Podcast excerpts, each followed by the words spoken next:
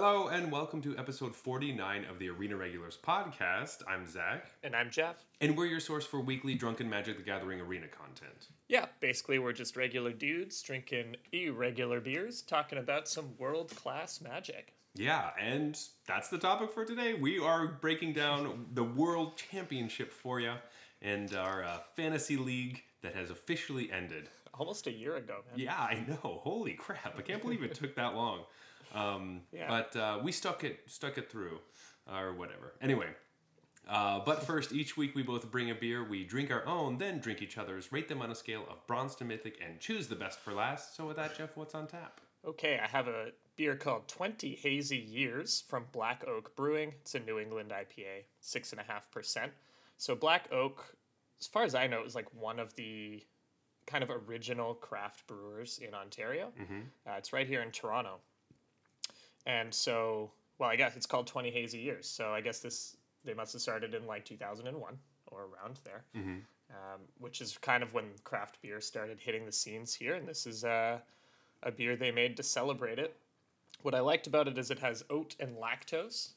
So, for those in the know or not in the know, oat tends to make it more body forward when you put oats in your beer. And lactose, the reason you see lactose in all these IPAs is that, well, lactose is a sugar, right? But it's special because it doesn't ferment. So it leaves sweetness in your beer. It doesn't ferment the sugar out into alcohol. And so it kind of makes it like creamy and sweet. So I thought those two could be an interesting combo. Very cool. I like that. That's a nice little tidbit. Hey, very cool. Um, I have brought Dead and Dead from Rogue, which is over in um, in the U.S. It's over in Oregon. Uh, and anyway, this is their Dead Guy Ale that's aged in oak Dead Guy whiskey barrel chips. Um, and uh, so using barrel chips, you can age things similarly as you would in an actual barrel. It just uh, works faster, basically. Um, Yeah. because there's more surface area. but uh, anyway, it is a whopping 9.5%. Whoo! Uh, did not realize that when I picked it up from the store. So uh, we're going into it, and there is a nice picture of a skeleton that is in a barrel drinking beer, of course, obviously. Yeah, I can't believe we've never done this before. Because one of the interesting things is that Dead Guy Ale is the name of like an old deck. And so Dead Guy Ale used to always mean black white mid range. So kind of like the this like low to the ground black white deck that would just one for one and kill you with their one and two drops. Okay. And it was a mid range deck. And the guys named it that because they liked Dead Guy Ale so much. That's Oh. the only reason. Their like testing team built this deck, loved Dead Guy Ale, probably drank it while testing, and called the deck that. Maybe the maybe the beer inspired the deck creation. I don't know. I think it might have even been like Jon Finkel, like those kind of guys back in the day. Oh, wow. Um, so if you ever hear someone pl- say I play, I'm playing Dead Guy Ale in Legacy or something, they mean black white mid range. How, we, how did I not know that? And how did we never do that before? Um, I know, right? so this is basically. Plus, we love rogues. Yeah, I I don't know. I love Rogue. There was a brewery down the street from where I lived in San Francisco that was their kind of pop up brewery shop, or I guess ale house or something. Um, so I used to go there all the time and have different ones. I don't think I've had this one before, um, but anyway, that's why I immediately saw the star and Rogue and went to it. Um, but yeah, anyway, magic news. Lots of it. Holy crap. Lots of news, but that world championship was fucking exciting. Oh, it was great. I watched pretty much all of it. Like I I was busy throughout the weekend, but I'd get home and watch the VODs, you know, before going to bed or something. A couple mm-hmm. hours here, a couple hours there. And I realized by the end, like normally I do stuff like that, and then I kind of like, all right, I've seen enough. I get the gist. It's kind of cool. Maybe I'll tune back in for the finals. Maybe not. But I realized I was just loving it, and I watched everything. It, so that's that's lucky for you because I had to um, work most of the weekend and uh, some other family obligations, so I wasn't be able to. I wasn't able to watch a bunch of it. Um, I did just get to see a bunch of the draft and stuff at the beginning, but I was like just basically jumping on Twitch to see the scores because you don't have a really good way of checking scores when you're not watching it. Um, so I was in and out of matches throughout the whole weekend, and I went back and watched the important ones. But man, was it really exciting! And we're gonna dive a lot more into it. Um, obviously, that's what this whole episode is about. But it was, I knew I was excited for it, but I loved it so much. Yeah, Um, that was that was one of the best tournaments I've watched in a, Yeah. in a very long time. in a very long time. Maybe even the best. I don't know. Uh, anyway, um, hey, if you didn't know, by the way, there's a, a standard arena open this weekend. And if you didn't know, don't worry about it because almost nobody knew Nope. except Arne Huschenbeth. Yeah. Basically, right after Worlds, Arne was like, "Oh, by the way, there's an arena. There's like a standard open this weekend. So, if you didn't know, get ready." And everyone's like, "Wait, what?" And I was one of those people that was like, "What?" Yeah. you mentioned it to me that he tweeted that, and then I was just like browsing Twitch and I saw his stream, and the title was just top 16 worlds. Now I'm practicing for the Arena Open. I was like, oh, nice. Yeah, because spoiler alert, Arne did not do very well in Worlds. Top Um, 16. Yeah, of 16 players. Perfect. Love to see it. Um, there was also a ban and restricted announcement that happened today. So, Jeff, what what happened with that? Nothing. oh. oh, you mean like details. Uh, so they're not making any changes to standard. They have acknowledged that they're keeping an eye on Alrund's Epiphany and Esika's Chariot, which are two cards that people are complaining about. Some people think you should ban Epiphany, some people think you should ban both, and some people think you should ban neither. So uh, I don't think anyone is asking for just just Chariot and not banning Epiphany, but other than that, all of the you know possibilities are being asked for. Um, but they said, listen, Crimson Vow's coming out soon. Um, we're going to see if that shakes up the metagame. If Alrund's Epiphany and Esika's Chariot continue to be the only things you can really do, then we'll take action or we'll think about it. Yeah. And I like that. I like that they're just saying, like, we've all thought of this for a while. Be like, they're probably just waiting. Yeah. And they officially just said, hey, we are waiting. And um, deal with it. yes, as soon as someone pointed that out to me, because originally I was like, oh yeah, just get rid of them now. You know, we can already see that they're busted.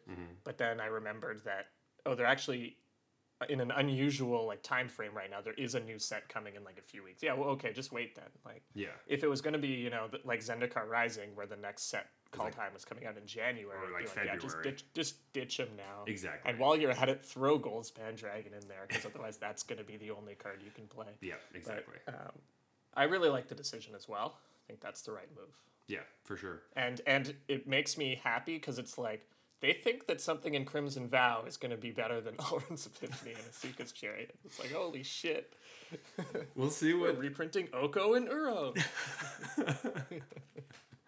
Oh. You're welcome. I can't wait till the Crimson Vow card comes out and it uh, Unbanning Omnath. kills all dragons or something. Kills all dragons. Uh, players can't take extra turns for the rest of the game. Just, that would be the worst card. The token would be created. Instead, you create the token. Yeah. Hard counters all of them. oh my god, so dumb. Um, but there was some shakeups in historic, which I forgot was the format because I haven't been playing it at all. Yeah, I've just been really into limited, and, and I'm cooling off a bit on limited now, and then moving more into standard. But I, yeah, I was just Same. playing a ton of draft. Same, same. Uh, so yeah, I, I haven't really played historic since you know back in. Uh, I can't even remember the last time I played. So anyway, uh, there are some bans there and suspensions. So Tibalt's Trickery is banned in historic, and Brainstorm is officially banned now from suspended, uh, which is good, which means you get wild cards. However, Memory Lapse is also suspended in historic, which means no wild cards there. But you know, if the trajectory is the Thank same as God, bro. Brainstorm, Memory lapse is so annoying. yeah, exactly. Uh, so I think it's time to to move away from like is it in Jeskai decks and get something else going in there. Um, could be a big Mm-hmm. reason why I haven't played. So Yeah, and Tibalt's trickery, like I don't know, I haven't played like you. I haven't played in a while, but there's there's just no games of Magic that are super fun that involve Tibalt's trickery for the opponent. Like maybe the person who's playing it loves that on turn two they just win the game because they had this card, but you know everyone else is not having fun. So whether it was too powerful or not, I'm just happy. Like yeah, we just don't need those decks to be around. yeah, because they they added that one card from Modern Horizons 2 that like it's the four mana red spell that cascades into something, and so all it does is cascade, right? It, has like cascade and flashback, or, Or, like, something. retrace- uh, retrace, even retrace, worse. even worse. That's retrace. Yeah, so it literally cascades into Tibalt's Trickery that then does the thing. So it means that you have a bunch of extra copies of Tibalt's Trickery in your deck. It's really annoying. Um, So anyway, so I'm glad that those you know they had to go. It's good, had to go. Um, but the more exciting stuff, Jeff, we're finally getting to do this. We've. Talked about this for a while, but it's happening. Yeah, they are nerfing and buffing cards. They're changing cards. Here we go. That's huge. That's huge. like that doesn't sound like a big deal to any of our listeners that came from other digital games because every digital game does this. This is the first time Magic has ever done that. Like they've errated cards that were obviously printed wrong. That's a different story. Like it was meant to say something and the, there's a printer error.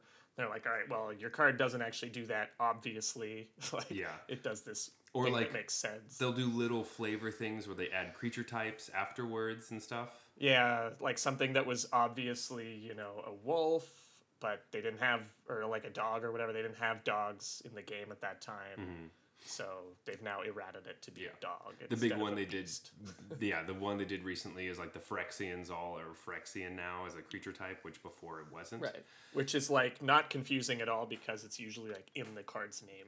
Almost Yeah, this always. is a Phyrexian. Yeah, obviously. Yeah. Um, but now they are going to do what they said they would do with the uh, digital only cards. Is they're going to errata Mm-hmm. a few of them, and uh, most of it is just to stop degenerate combo stuff or buff little things that could be better. Which I think all of the changes seem great to me. So Yep, all, they all seem reasonable. Again, I haven't played, so I don't know if they were warranted.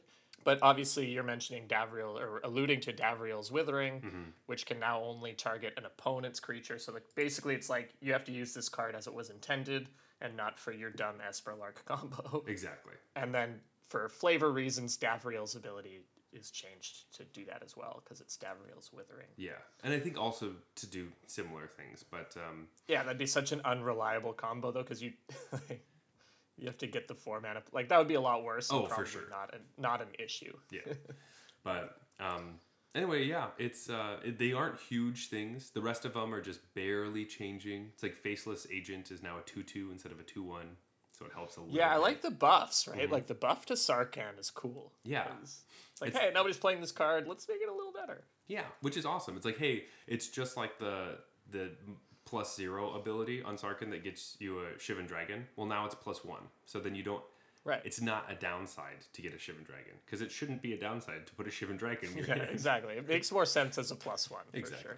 So um, overall, I'm happy with them and excited to see what the other ones are like uh, and keep them coming. It did say in the article though that they are working towards like rebalancing other cards possibly in the future. They don't know how they're to do it logistically, but this might be the beginning of Arena having like the cards in Arena will be different than the physical cards. That's kind of where we're going. Yeah, so there was one thing where they said, um, they basically said, we will only be rebalancing the digital only cards for now. Like they explicitly put for now in that sentence, which I was like, oh, hoo, hoo, hoo, hoo. that means that they are leaving themselves open to changing the arena version of a card and the print version behaving differently. But they did say that like standard will be the same right? Like standard, they said standard will be the same. The mm-hmm. print formats like standard will continue to work exactly like they do in tabletop. So, is there going to be like a historic version of a card and a standard version? Probably not. They're probably only going to change historic only cards, even if they have paper equivalents. Yeah, which means it would really just affect maybe it would affect like your historic deck and then your commander deck or something. Maybe Right. it wouldn't be like just rotated standard cards. Maybe they won't do unless it's like, oh, let's fix a banned card and then we'll try to fix it. Um, which I'm also okay with. So I don't know, bring it on. Because they tried that whole thing with the like rebalanced banned cards. Yeah, in the you know, summertime. however long ago. Yeah. Yeah. I didn't play it, so I don't know how it was received. But I also didn't play it. It didn't seem that exciting to me. But um, if they released them for a, a period of time that was longer than like two days, maybe. Um, And the idea was kind of flawed to me because it's like when they put it up, everyone was like, we had just finished playing against Oko and Teferi. And now they're like, hey, do you want to try this format where you can still play against those cards, but they're kind of a little bit worse? I'm like, no, I just don't want to play against those cards. Okay? Yeah. I, I don't even care if they suck now. I just don't want to see that card on the other side of the battlefield for a long time. yeah, exactly. so, uh, so yeah, there we go. Um, but uh, big, big news. Happy we actually got to see the news. which is Yeah, unusual for us. usually I w- this would be a tweet tomorrow morning.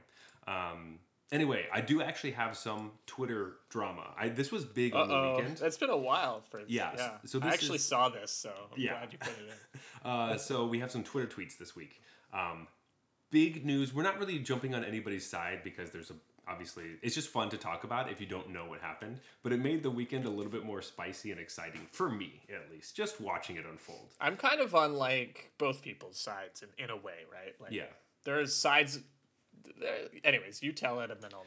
Exactly. Uh, so basically, um, Andrej Strasky had just become uh, six and zero on the weekend. So he started out three and zero in the draft, and then just blazing through standard.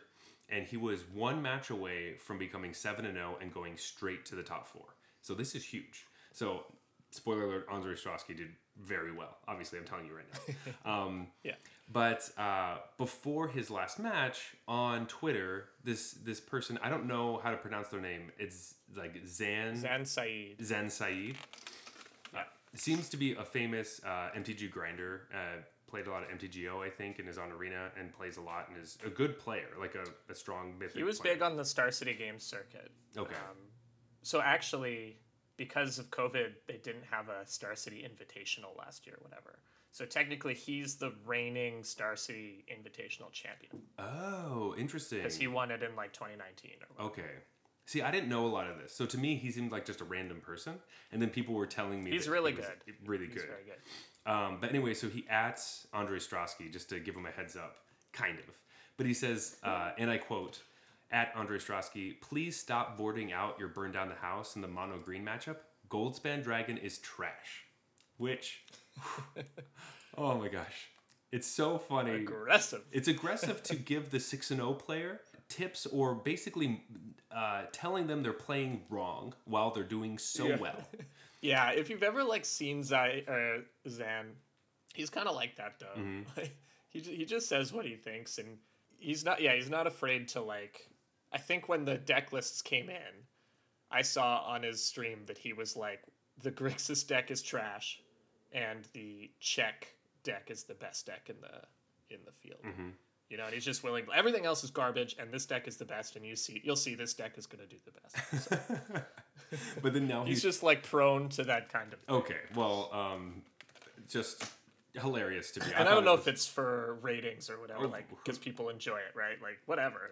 Uh, Exactly. And he he does have the skills to back it up, which I think a lot of people that were commenting on this were like, it's like no, he's not as good as Andrej Strasky, but he's very good. yeah. So, um, anyway, so Andrej does quote the tweet, so everyone gets to see, and then he just says, "Thank you. Now that I have this information, I will be unstoppable," which I thought was a hilarious way to. to yeah, can I just and- say I love that response? Like, and people are I've seen people complaining like, oh, he shouldn't have dunked on Zan like that. I was like, did he though?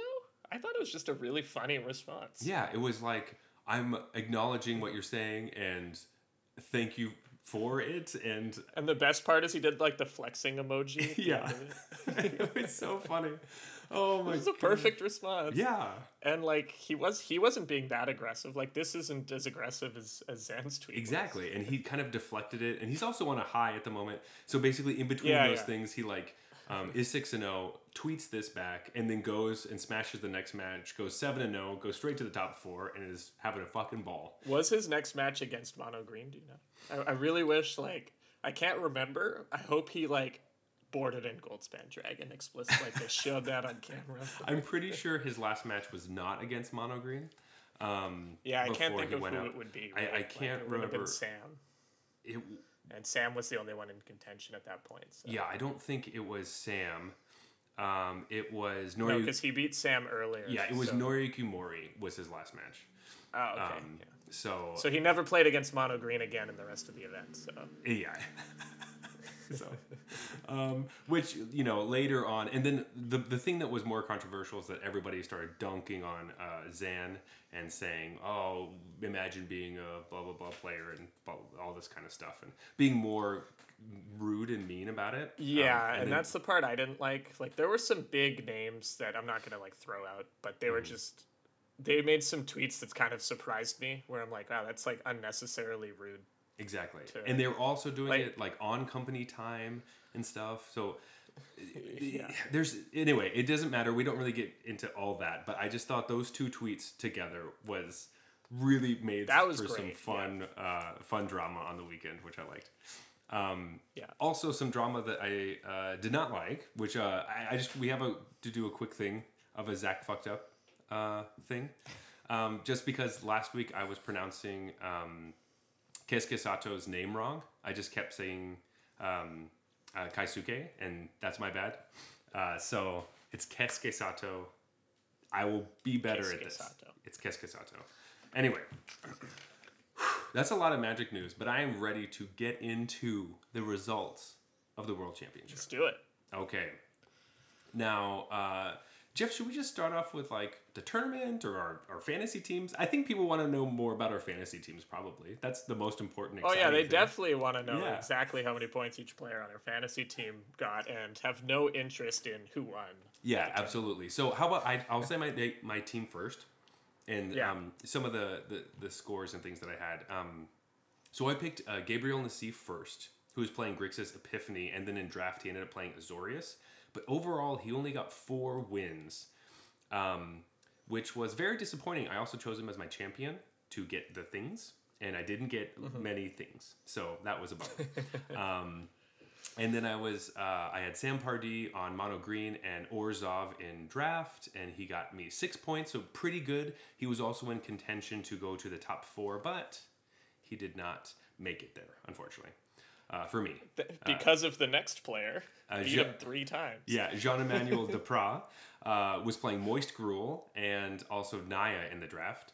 Uh, he got me nine total points, which was great because he did make the top four because he beat Sam Pardee in the tiebreaker match. And also twice before that, he was like some of Sam's losses, and then in the tiebreaker match, beat him again. So it's just like put just punching him down. We'll see later that that also similar thing happened to Jean Emmanuel Depraz with somebody else. So uh, it kind of comes around, you know. It's fine.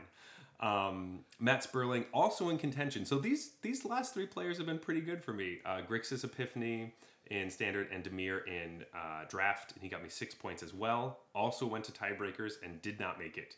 Um, rough. Uh, and then these next players just uh, slowly going downhill. Uh, Yoshihiko Ikawa with Mono White and Azorius in draft with five points overall. Arne Huschenbeth, who we talked about, Izzet Epiphany, and got a buy. He got a buy because he was doing so badly. Uh, He played Gruul in the draft, and I got two points from him. And then Stanislav Cifka, who was Izzet Epiphany, and Rakdos in the draft got me four points. And then Keisuke Sato with Izzet Epiphany and Rakdos in the draft got me three, who also got a buy because he did so badly. Ugh. Yeah, so for those who are wondering about the buys, basically what happens is once you get seven wins, you're in. and so, since a certain player, who we'll get to in a minute, uh, got to seven wins so quickly, that meant that there were only 15 players still competing. And so, what they do is they just give a free win or a buy to whoever is essentially mathematically eliminated, right? Like in 10 rounds, you already have four losses, you cannot get to seven wins. Yeah, exactly. So they just here you go. That's a buy um, to even because obviously with an odd number you can't pair everyone into matches. Exactly.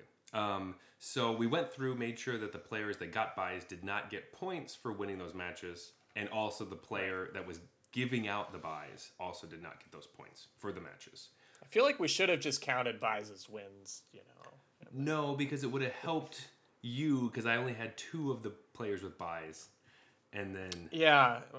you know, I, I had the guy giving out all the buys. so- yeah, yeah, yeah, yeah. Um, anyway, in total from all my players, I got a whopping thirty-nine points, which is not the worst.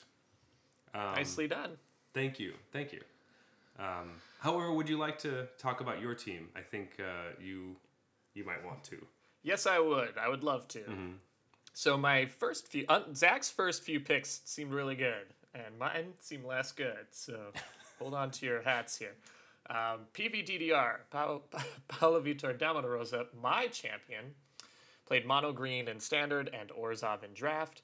Got me only four points, so I feel you on the champion you picked only getting four points. Uh, I also did not get lots of stuff. Yeah, Uh, then I picked Seth Manfield because Seth is a great drafter and a great standard player. Seth only got me two points, And like some of your players, he was awarded a bye for that performance, which we didn't count.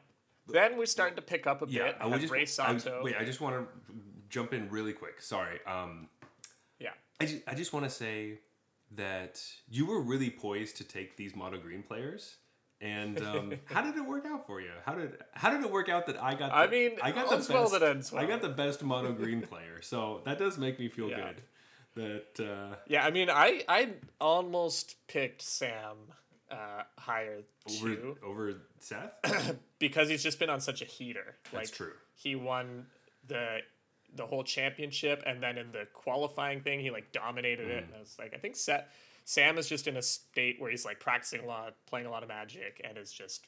He's locked in. great. He's hungry, right? That's what I was talking about last week. And as you saw, like he almost top four this event. He was very close. he was so, very close multiple times. So, yeah.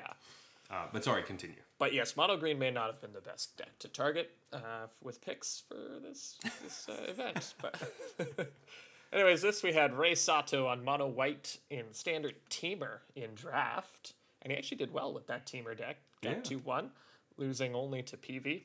He got me five points. Eli Kassis was on the Grixis uh, Lier deck, and he was playing Dimir in draft uh, which is where you want to be. He lost in the finals of draft. He got me six points. Andrej Strasky, who is my best performing uh, regular rounds player, playing Izzet Epiphany in standard. He drafted Orzhov, seven points, and uh, think we should award him those bonus points for like seven and oh. But uh, all right, well we'll stick to seven points. Yeah, yeah, yeah. We'll- seven and oh, straight into the top four. Had a monster, monster uh, day one and day 2 Mm-hmm. Next up, Noriyuki Mori, Azorius Tempo in standard Bant in uh, a lot of three color decks in draft. Yeah. He got me four points. Uh, Jan Merkel, another Grixis Lier player, and he played Dimir in draft. He got me eight points. Whew. Not too shabby. And then Yuta Takahashi, my last pick. Uh, Izzet Dragons in standard? Temur in draft. 10 points. Oh man. That put me up to a grand total for those counting along of 46.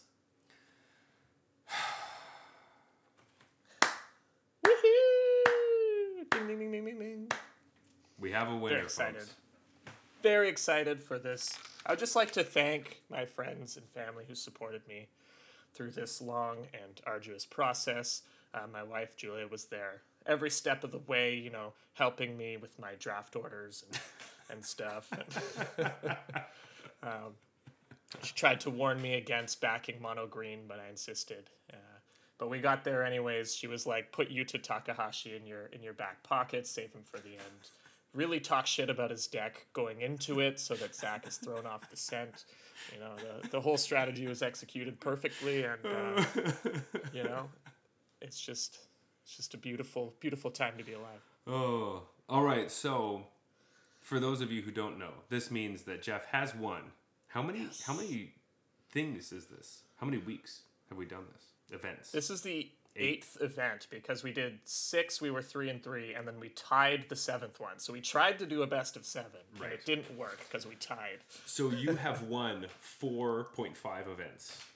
Wow, mm-hmm. pushing you over the top, getting you there. You won worlds. You. To your measly three point five. we used to say that you won league weekends and I would win championships, but you won worlds. So there you go. There you go. We didn't know who was the world's winner. So mm-hmm.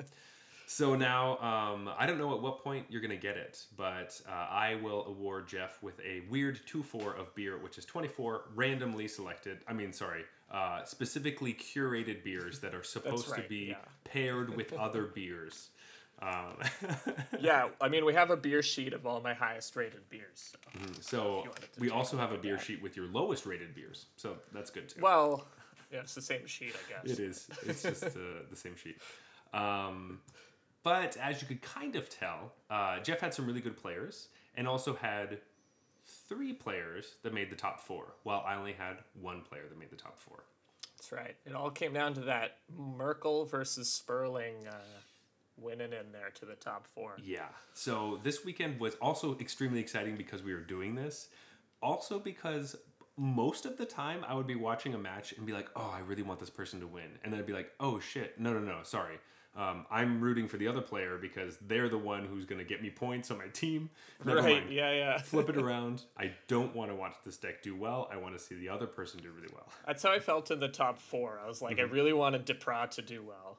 Uh, once he was in the lower bracket, and I'm like, wait, I don't want him to do well though. But I think by that point, because I had three in the top four, I just didn't care about it anymore. I was like, I probably got it. Mm-hmm. But So yeah, it was fun the whole time. Like we had a lot of our players playing each other, Mm-hmm. and you were like less pumped for those matches than when I, my player was playing your player. I was like, oh, this is a doozy. This is Yeah, exactly. Like, like, here we go. Um, but uh, you know, there's no spoilers in sports, but we haven't really said it yet officially. But um, Jeff, who won the world championship? All right, your current Magic World Champion, who will be getting their face or likeness, I should say, on a Magic card, is Yuta Takahashi. Oh my god. Stellar performance. Amazing. Absolutely just phenomenal. That that was just like the coolest story, man. it's For those who don't know Yuta, like he's been a grinder for so long, like always winning in the Japanese Grand Prix, coming across to America to whip our asses occasionally, and uh, you know, just f- what like twenty years that he's been just a dominant force in the competitive scene. And the best thing about him is he's not a meta deck kind of guy. He brings decks he likes, mm-hmm. and he just plays well with them, even if the rest of the community doesn't consider them the top deck. And you could even say he did that here, right? Mm-hmm. absolutely. We were talking about it all last week about his Izzet Dragons seemed like a ridiculous deck to bring. And we're just like, why Yeah. would you bring this? And the the fairy tale story, which is kind of the joke, is that Fairy tale. is that he's a fairies player, um, and so it's a fairy tale. Uh, but he went 0 and 3 in the draft, which meant he needed to go 7 and 0 in standard to make top four. Have a like really good, because otherwise his breakers would have been pretty bad. And he Right. and he did. He he went 7 0 in standard, made it to top four, and then did it again. He never lost a match in standard. Sorry. Yeah, yeah, yeah. Yeah. he never lost a match. No, he did not lose a match in standard. Yeah. That's he went 11 and 0 in standard matches. That's ridiculous. After going 0 and 3 in draft. it was amazing. was and amazing. when he went 7 and 0 to qualify, like just imagine that, you know, he came in and he said, you know, I'm not that good at draft, but I am confident in my standard abilities. Mm-hmm. Yeah. And he goes 0 3 in draft. Like you're hoping to come out 2 1 Or- and 1 2, you'd be like, all right, I got some work to do. Yeah. 03 is soul crushing because it's like you lose a single match, you're out. He rattled it off, somehow pulled it off, went 7 0, and then his emotion, like they caught it on camera after that match, and he just went crazy. And that's that was one of the best moments of the tournament. That's the best moment in Magic I've probably ever seen. You know, Yeah, it was crazy. it was him just like realizing what happened, and then he's yelling "Yatta!" It was so cool. Yeah. It was, oh, it- and like 30 seconds before, just laser focus. yeah. Like, It's also like really early in the morning for him, right? So he's up like oh, yeah. So like you're also exhausted because you're in Japan and everything's all screwed up and man, he it was very inspirational. And if you haven't seen those things, they've been flying all around. Um, but it's really worth watching some of those moments because it really brings the life into Magic, being like, oh man, it means so much. Yeah. And he like bought himself a beta Black Lotus to give him luck. with With Right. yeah, basically with his with the world's money, because Yeah. they promised everyone the 50 grand or whatever. Mhm. So he was like, I'm just gonna buy a beta Black Lotus because I've wanted one, and it's gonna give me power to win. And then it, and then he did. oh, Yeah, I mean, unbelievable. Goldspan almost gives you a Black Lotus, but not quite. yeah, almost. You're right. You're right. Um, but wow, just phenomenal. Uh, also, Andrej Strasky, you know, goes 7-0, hasn't lost a match, then goes into the top four and loses the first two matches, and he's out. It's the way it goes sometimes. You'd prefer your losses be in the Swiss, I guess. Yeah, you'd rather get your losses at the beginning than at the end, right? Still So- would have made it at 7 and 2. Yeah. So, anyway, Jeff, I think we should uh, take a beer break before we dive deeper into the Yeah. the stuff. We needed happened. to tell you who won, but uh, I'm also out of beer, so let's let's grab another beer and, and tell you exactly how he won in more detail. Getting these uh, 20 hazy years. Oh, Yes. right. And I have my uh, super black white mid range here. Yeah. Double black white mid range. Double black white mid range. What? That's almost like we're talking about the draft that happened this weekend. Do you like that? Very good segue. Yeah, so the segue works out to black white was actually really good this this uh, last weekend. Um, Yes. So I do want to talk about the draft portion of this because we've been really excited about worlds and draft. Uh, so I think it's important to spend some time on it because we want to see more high level draft. I want more Definitely. limited from professional players. I want it, and it was fantastic to me. I think a lot of people were complaining about it online for whatever reason, but I found it great. Did you like it? I, I loved it. I loved it. So, you know, I, I didn't log into Twitter, so I haven't seen uh, what the complaints could possibly be, but I thought it was great. Um, yeah, it was really enjoyable to watch. Mm-hmm. Uh, and I liked that we were watching my two players. That was draft. annoying. Okay, so how they ran it down is that this is this is my number one complaint. I want to say is that um, they they do this all the time whenever they're doing drafts. Is where they they specifically pick one player to follow all their draft picks, so we know the story easier. Um, so we had uh, Paulo in the first pod.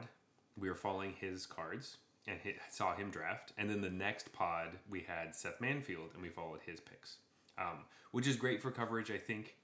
Um, you know, it's it's nice to be able to watch one deck come together, and that's what we're used to, and all that kind of stuff. And then they, in between, they would kind of cut to what the table was doing and what their primary colors were to see kind of how things are shaping up.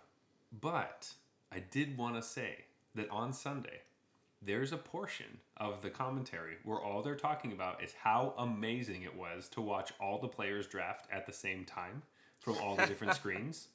And I was like, what the fuck? Why? If you. So that's like an inside joke between four of you that none of us got to experience. yeah, and so of th- all. they show like a clip of it. They're like, so this is what we were watching. It's kind of hard to see, but like it was amazing to watch this happen. Like it was so fun to be able to do that. I was like, why the fuck? If you could do that, were you not letting us see that? Just broadcast that on like a separate channel, like Magic 2 or something. Yeah, exactly. Like, why can't I just sit and watch the packs go around and like have a, a viewing party on Twitch about it or something? Wouldn't that be cool? Mm-hmm. Well, And you can, and you can, or you can like multi Twitch with Paulo to see what's coming up and stuff like that. Like, it just seemed crazy to me that like that's what I've wanted. We talked about this like the first time Yeah. we were doing these fantasy things that we wanted the red zone for draft.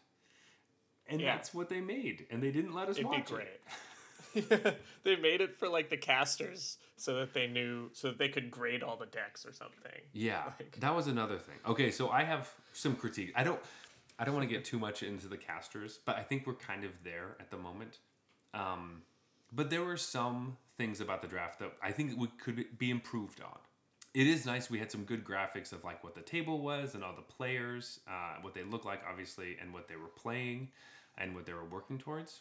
But number one, I wish we could see everyone draft at the same time so we can see all the packs in real time as like, at least an option or something they would cut to every once in a while um, could be nice instead of just the table and the commentators saying things but also the commentators were just ranking decks based on what they thought obviously um, which is a normal nfl thing to do if you're watching sunday football or like a thursday night football or something they will have all the people that are the i don't know sports people. They're not really the commentators because it's not the actual two people commentating the game, but it's Sure. the halftime show or whatever. They're all talking about who they think's going to win.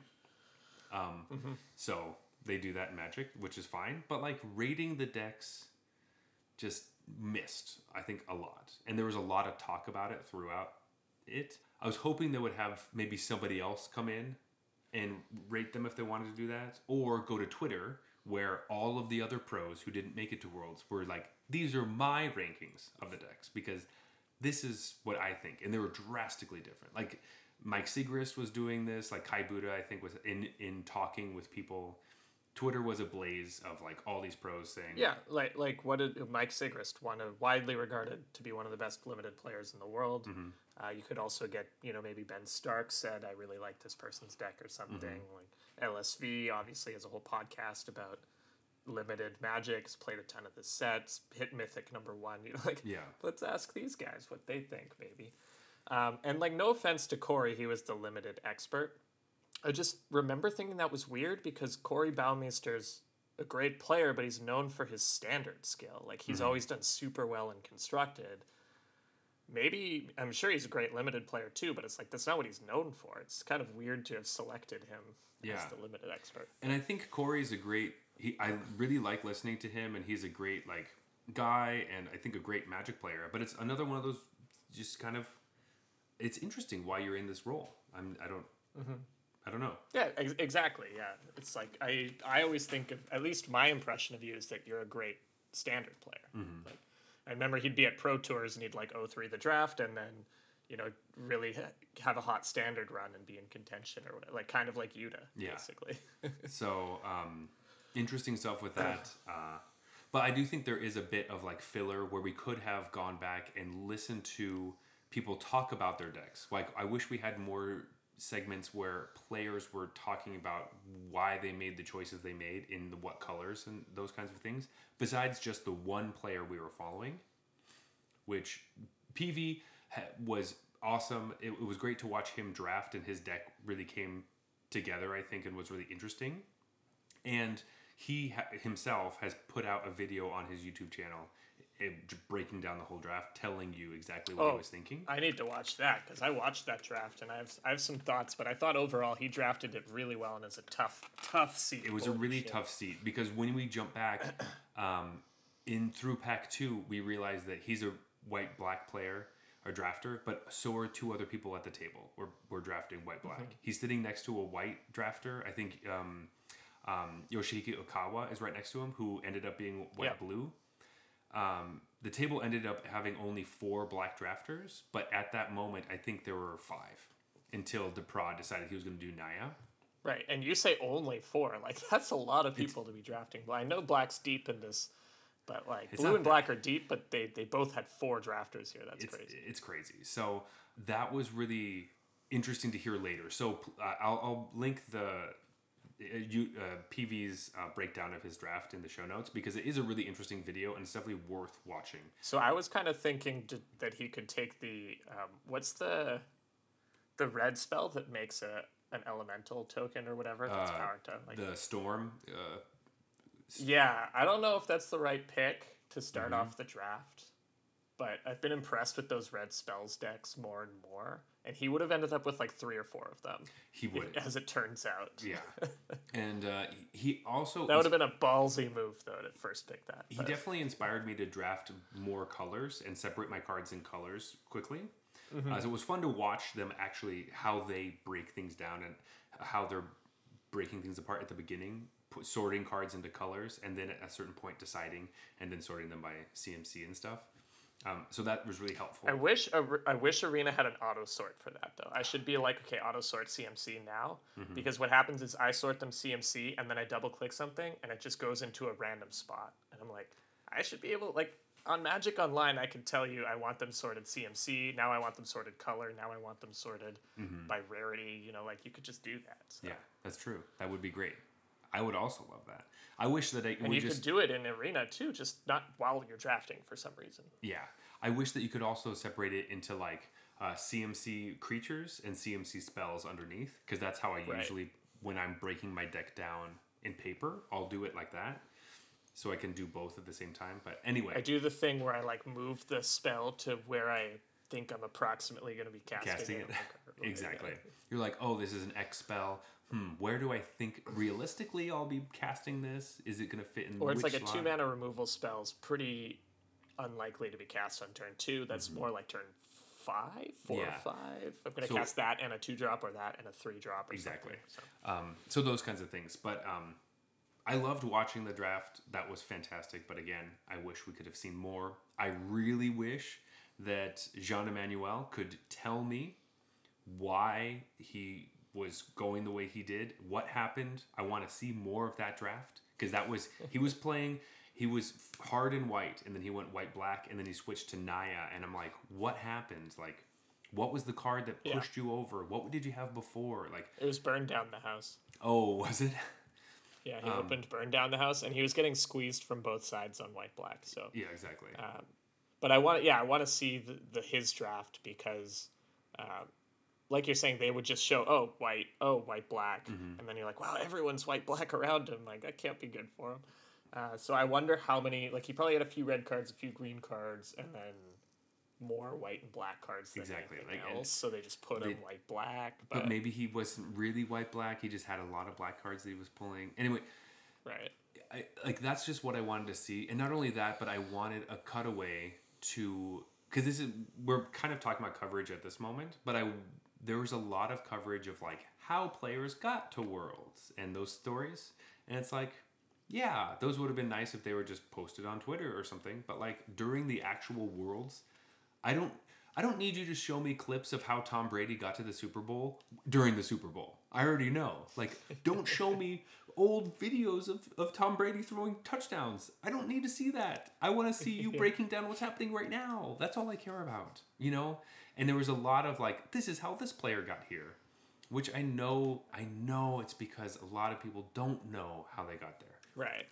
And I get that. while I was watching, I think Martin Juza posted a comment Mm-hmm. that was like uh, in the Twitch chat that was just like, "So, is there going to be any Magic played on this stream that's more recent than six months ago, or is it?"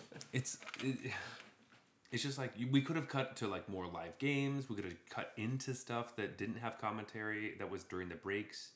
Um, we could have cut to players talking about the draft decks that they had just made and literally be like you have to put a one minute video of you talking about your deck. And they just do it by themselves without somebody coaching them on Totally. what to say. It's possible so so I remember like I was watching. I was maybe thirteen or something. Whenever it was Champions of Kamigawa, so it was that pro tour. But they had a thing where you would go to their website, and it has like a graphic that's a draft uh, pod and all the players, and you could click, and you could be like, "This was their first pack," and you they chose this, and you could like hide their selection to try to pick yourself, and then reveal selection, and then you could move to the next player down the table. And it was like an interactive thing where I could just see every card they opened, what they took. If I wanted that information hidden, I could get it revealed to me at a time. Um, and I was like, that was so cool. And it's like, that's that was like 15 years ago. Why didn't we have it- something like that now? Like why can't they have an overlay that does that or why Like can't we I would have been that would have been acceptable to me. That to me that would have been like, okay, sure. I hope that I could go watch it or something Mm-hmm. with the you know modern advancements of technology. I could watch like even though they're, they're not the mainstream. There's like a video on their website where I can go watch uh, Jean Emmanuel Depraz draft Yeah. if I wanted. to. or even like this th- th- this week go back and like well i want to learn from the pros who just did this. Yeah. i want to see where they were in. Overall they all said that they had a fairly low powered uh, like low Yeah, they opened some bad packs. some really low powered packs. And it was like what is it like doing that? How can you make the best deck of that? Um, what does it mean to be in a low powered pa- like all that kind of stuff like why do you feel this way? Is it because you're not passing anything that you feel is really good? Is that you know all that kind of stuff i just wanted a little bit more even just from people talking about it in between stuff instead of more old footage of things from past the stuff or like weird trivia things that don't matter you know? And the last thing I'll say about it, because it sounds like we're super critical, but I actually loved it, and this is just like I want it to be even better, and I want I want other people to appreciate it. yes. You know, yeah that's you're definitely right and this is from a place of love where i want it to be the best it can be and i think we have some really good ideas about how it could be better and that's why i want to talk Yeah. about it because i want more people to realize how great it can be and it was so fun to even watch pv draft on a world stage against these players who are sending real signals on purpose like they know what they're doing like all of these things are on purpose totally. so And like Seth Manfield too, like his draft was ended up being a train wreck, but it's interesting. It's like it doesn't just happen to me. Yeah, it happens on like it can be. This is one of the best players in the world, yeah. and it happened to him too. Yeah. He got train wrecked the draft. I also want to. I want to watch Yuta Takahashi. Well, how, how did what did he draft? How, what did he? You know, yeah. How did his Temur deck come to be? how did that happen? And like, Yeah.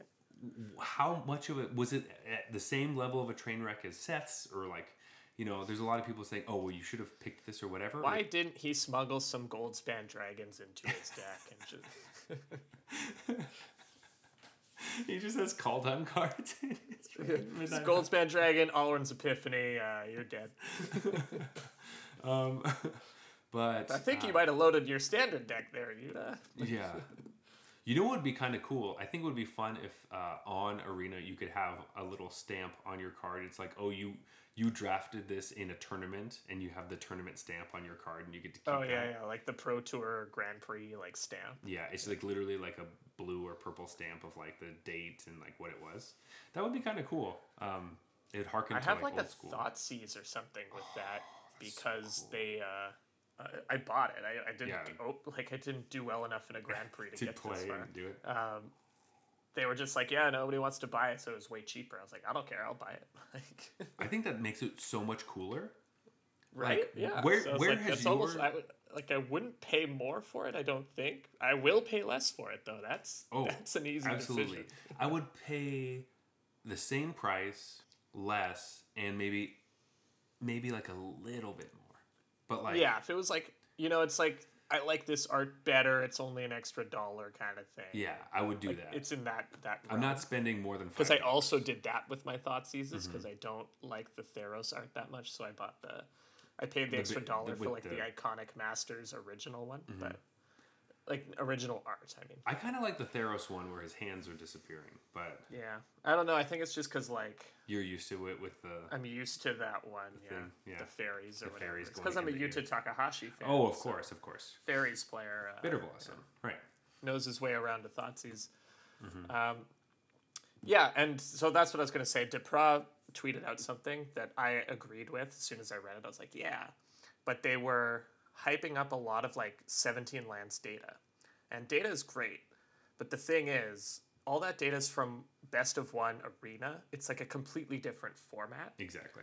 So instead of like saying, oh, this card has this win rate and this card's the best card for this archetype, stuff like that, his tweet was, why don't they ask the players wha how we got to the deck that we got and what we thought? Because they did ask the players what they thought of their deck at the end, but like, why not have us explain more about our draft instead of spending all the time talking about win rates of cards from a different format? Exactly. Yeah.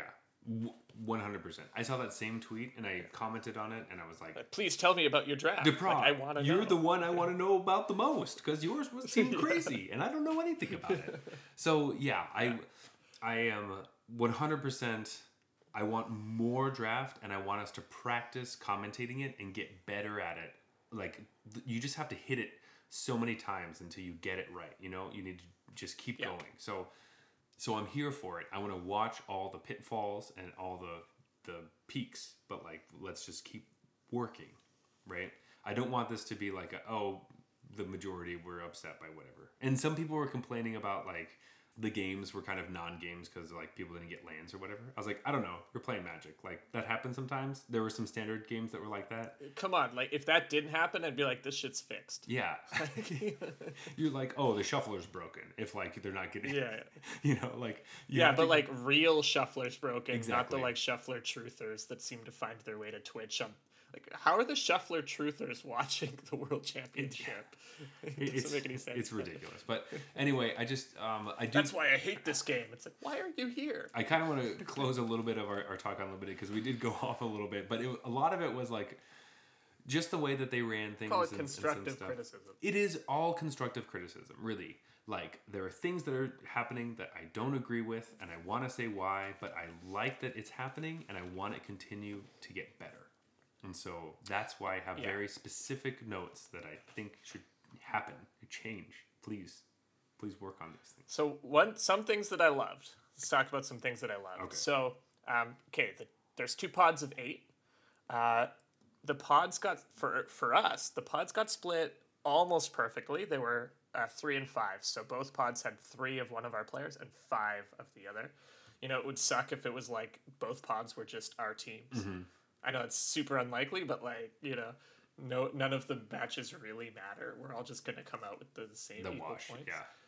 And so obviously four and four would be perfect to maximize the head to heads, Mm-hmm. but uh, three and five not too shabby.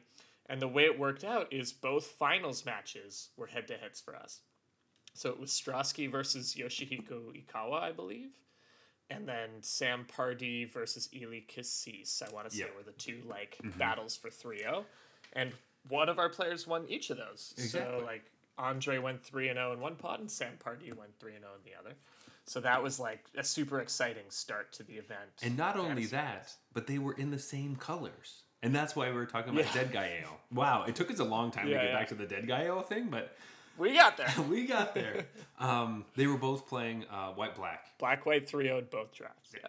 which is crazy because, you know, on my list of like best decks, that was like very, it was under at least like three, you know? Well, we put it at like Two, the third three. best deck in our in our breakdown. Something like that. Okay, second, third, or whatever, you know, third, fourth. yeah, yeah. So I deck. think like most people think blue black and blue white are a little like a significant margin better than black white. But then comes we had black white at third, and I think the community is coming is starting to agree with us that Mm-hmm. black white is the third best deck. Yeah. Um, Um, but they uh, were all on like green blue and shit. We're like, nah, that deck's mediocre. No, it's fine. like, but like, you shouldn't be playing Magic that long. Like, it's, it's Yeah. it's too long. And it, it has to come together, right? That's the problem with Mm-hmm. it. Whereas black white is just like take all these good white commons and all these good black commons, and hopefully you get the Other the good- good cards. and there you go. exactly. One of my favorite moments was uh, so they they did do a draft analysis, and then they would ask each player what they thought of their deck. And my favorite moment was Keisuke Sato. He had a black red deck, and they were like, "All right, you know, black red's not where you want to be in this format, but he got some rares. He, his deck's okay. I like it. I'm gonna give him a B plus. Let's go see what he had to say about it." And then Keisuke Sato is just like, "My deck is not good." and then the camera cuts back to them. It's like that's all he had to say about his deck. And I mean, he was right. He went 0-3 in the in the draft. Yeah. But, uh, Yeah. Um, my favorite moment of the draft was um, it was Eli Kassis versus Arne Huschenbeth.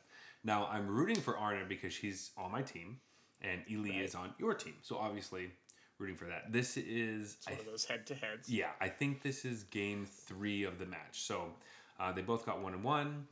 Uh, Eli Kassis is playing uh, Dimir, and uh, Arne Huschenbeth is on Gruul.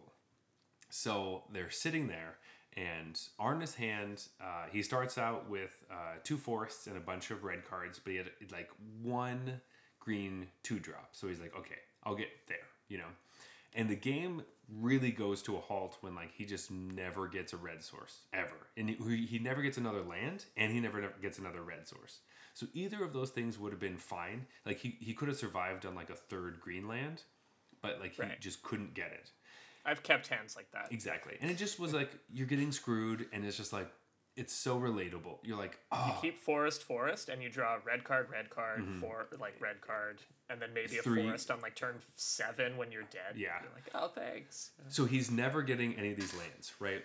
And all the commentators are saying like, you know, but Arne just needs to get a mountain off the top and then we get back into it and then like it just they are running out of things to say because there's nothing to say. Right. And Eli's deck is pretty slow and he's like slowly deploying some like larger zombies and some other shit that's just like And he's also really good at those slow incremental advantages deck, like squeeze your opponent out Yeah. of the game kind of thing. It's like But this is the moment. All right, so it's many turns where like um, Eli is on like five or six lands, and Arne's still on two forests, and has played a couple of different two uh, two drops that are green, and um, Eli plays the the three six blue zombie Goliath thing that mills three cards off the top of an opponent or somebody's deck.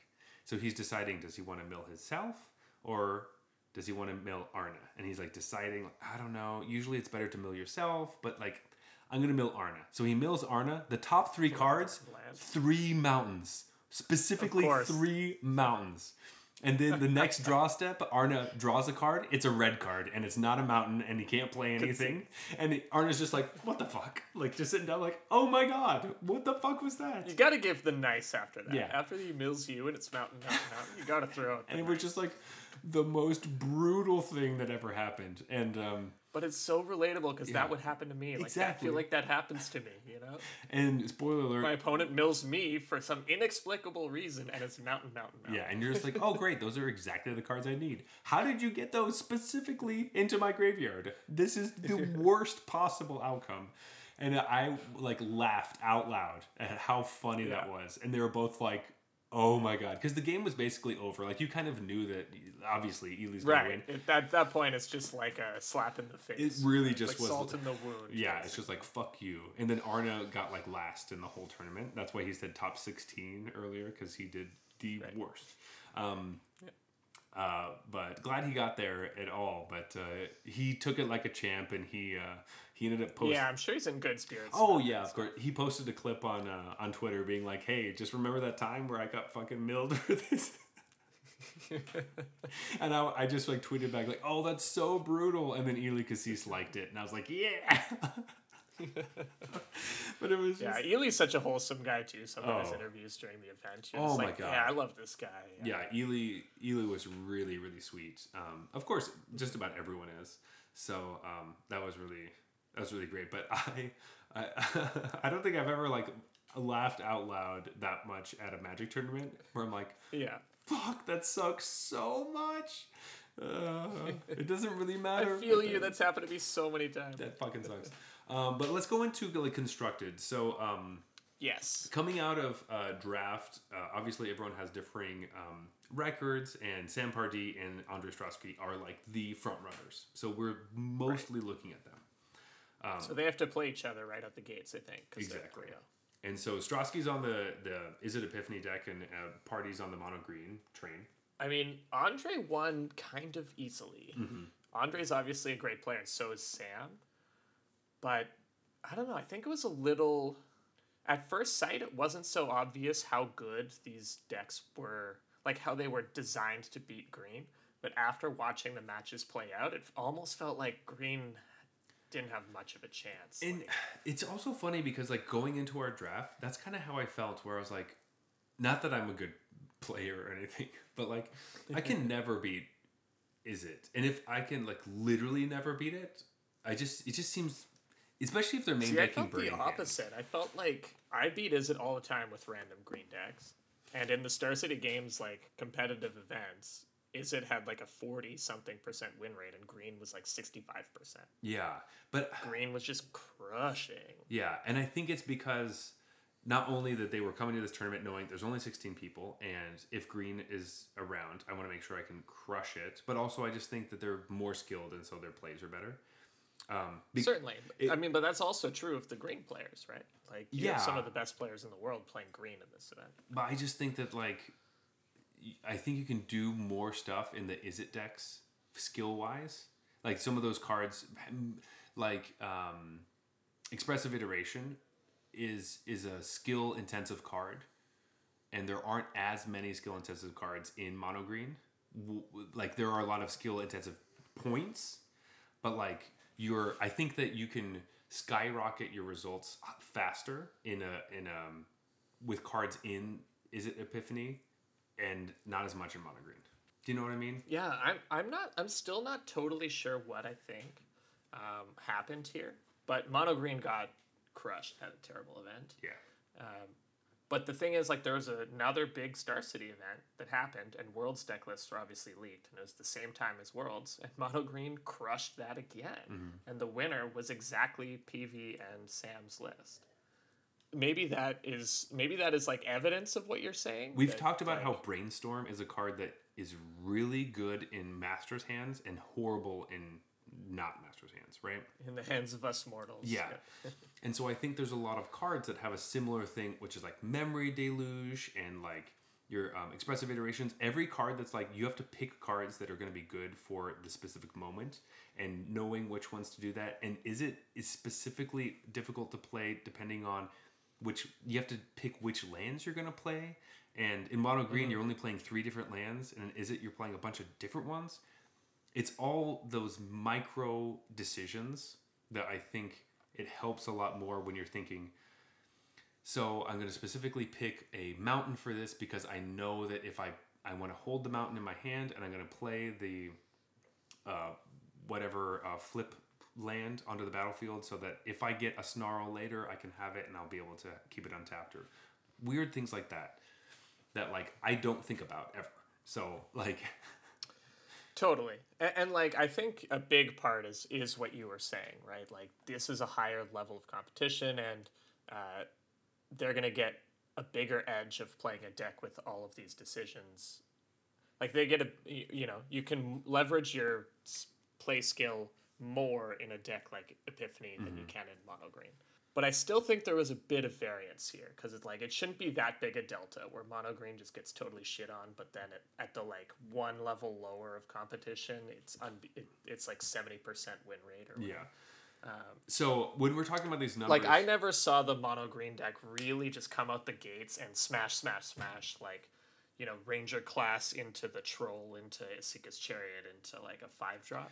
Yeah, but and I never saw the draws that Izzet Epiphany gets all the time in my experience where they just do kind of nothing. yeah, I also think that Jwari Disruption fucking wrecked. Like, dude, I love Jwari Disruption. And I've been a guy that's been like four Jwari disruptions in all my decks, all my blue decks for a long time, and I'm glad to see like it coming now that all the powerful shit has rotated. People are like, "Yeah, this card's great." It's almost as good as Censor, and I fucking it's, love Censor. It's so. so good. It's so good. Like watch the final match or the final matches over and over again. Jean Emmanuel, he went to the finals, obviously. Yeah. He played Yuta. Yuta got him so many times with a Jwari disruption over and over. The where you hold two Jwari disruptions and you play one as a land so that they oh, play man, into it and you get the other like... one. Oh, it, it was so. Right, we need to talk about that finals matches though because that was so much fun to watch because they're both just like laughing, yeah. and smiling. Like they're not like, oh bullshit, he had a second, oh, he whatever. had a second of two Jwari mm-hmm. disruptions. Mm-hmm. Like Jean Emmanuel just like nods and laughs, gives him a nice, and Yuta gives the thanks. Yeah, and they're like doing like, it back yeah, and forth. magic should be. Yeah. You know, it was fun in the. I think there was a match with Matt Sperling and um, he's playing against Andrej Strasky, and you know you can tell it's a, a tense match or whatever to try to get into like the uh, top four, yeah. getting close to it. And uh, Andrej is sitting there, and they both have played one land, and Andrej's trying to figure out what the second land he's going to play is, and he's going through a bunch of different things, and you can see that uh, Matt Sperling's just like, "Your go," just like, "What are you going to play?" like, come on. It's so funny to do that at like worlds. Exactly. You know? it's not like obviously he's not spamming it like an asshole, but he just gives a of little, course, yeah. just a little dig. I love, I love Matt, man. Like, oh, he's another one of those guys that's not afraid to speak his mind on Twitter and stuff. Yeah, exactly. So. It was also, and he's obviously he just had an unbelievable season. Another mm-hmm. guy that was on the brink of a top four, so lost to his own teammate. Yeah. So to get in, he was really close. Uh, Sam Pardee and Eli Kassis were all like in contention there at the end. So yeah, was, and Eli had bad tiebreakers, mm-hmm. so he didn't get to play a, a, a tiebreaker match. Yeah. Um, yeah. But it was uh, it was very uh, moist, grueling for a lot of the time. Um, oh, I, I forgot I forgot about this. I have to tell this story. Okay. Sorry to interrupt. No, go ahead. But, uh, so, uh, like I said, I was waiting to watch the VODs later because, as we mentioned last time, it was Thanksgiving weekend in Canada, so I had to go on Sunday to spend time with some family, and that's you know that's what I did. So I didn't watch, and Sunday was the top four, so I didn't watch any of it. But I knew that you, whether you were watching or not, you'd be kind of following. So I was like, just don't check your Discord. Get home, you can watch it, and then uh, you know maybe some of it tomorrow, and then respond to his messages, you know, the next day. But I get home and on my computer, the disc our Discord chat was already open. Like that was just the last thing I had used when I left. And so I see a message from you that's like moist gruel triple exclamation point. And I'm like, well, fuck it. Now I know that Jean Emmanuel Depraz wins. Like, fuck. I mean, I guess that's kind of cool. But okay, like I guess I'll watch it. So I watched um, everything up to the grand finals. I watched, and I was like, well, I know Jean Emmanuel wins this match because I know he wins the whole tournament. I'm like, okay, he beats him, he beats him. It's like, ah, oh, fuck, that's great. Thanks, Zach. you know, but uh, then then I'm like, ah, it's it's late. I can't watch anymore. I'll save the the grand finals for tomorrow. I'll watch him beat Yuta tomorrow. the next morning, or well, not really morning. Let's say after, kind of afternoonish. I was like, oh, I wonder if they banned Alrund's Epiphany. So I go to the Wizards website to see if there was a ban and restricted announcement, and it's just like our grand, uh, world champion Yuta Takahashi. I was like, how did I spoil this for myself twice? I managed to spoil everything somehow. I was like, well, I know Jean Emmanuel wins, and then right before actually watching the finals, I somehow looked it up and saw that he doesn't win the finals, and you must have been re- sent that message at some other point. yeah. Oh, um, I like spoiled this for oh myself no. twice somehow. I'm so sorry. That's awful. Um, no, so once I mean, it was all it was all like poor judgment on my part. Yeah, because I had um, I was also doing some family stuff that uh, that day, so I would jump in and out to see who was in the next thing, and I saw some pivotal moments while I was going through because um, I just wanted to see who was in the finals. That's I just cared about who was playing, and I would open up to see who's playing, and then I'd close it usually because I couldn't just sit and watch because people were around me. Um, and the only way you can know what's happening is you have to go on Twitch. Like I can't just see it on Twitter or something. Like the right. esports thing doesn't just like tell me what's happening. Um, I don't know why. Of course not. Of course That'd not. Why, ridiculous. why would they do that? Yeah. Um, but anyway, so I just saw that Jean Emmanuel had lost and was in the lower bracket, and then busted his way through the lower bracket to get to finals. And so I was right. like, "Yeah, boys, rule! Here we go." Looking back, that must that's what I figured was what you were reacting. Exactly. So I was stoked that he was getting into the finals, and I was just like happy yeah. about that. And um, I think it was even further before that. I think he just beat Andrej Strasky, and I was happy about that. Um, yeah. But anyway, so I posted that, and then you weren't messaging me back. So I was like, oh, either he is busy with family or he doesn't want to know what's happening. So then I was like, I'm not going to yeah. say anything else because I don't want him to accidentally see me going off on Yuta. You know. That's nice. So I was like, I'm not going to say anything. Um, and so it's hilarious to hear that you had that reaction thinking that I spoiled it for you when I was purposely trying not to spoil it for you. but then you kind of didn't, and then I spoiled it for myself. Oh. because I thought I already knew who the winner was. So it's like there's no harm in checking the website. Yeah. like, and I'm just gonna see Jean Emmanuel Depraz's face. That's fine, but I just want to see if they banned anything. And it was funny because like I had snuck away um, for a second, and I was like hiding in the kitchen, and I had like turned it on to see what was happening, and it was literally two turns before Yuta wins the whole thing. So I sat I sat there and saw it in real time as Yuta won, and the confetti's falling on his face, and he's like freaking out. Um, and I'm trying to explain it to uh, my fiance's sister who's there. And I'm like, oh, so this guy just won the World Magic Championship. And she's just like, what? And I was like, he just, it's, don't worry about it. It's fine. I'm trying to explain to everyone, like, it was really cool. This guy, and, and he went undefeated. And everyone's like, oh, oh, cool. All right. I'm like, all right. Just put it in football terms. I tried. They lost their first four games and then didn't lose another. Game. I tried to explain that in like golf terms, and they didn't really care. And yeah. I was like, oh, okay, well, whatever.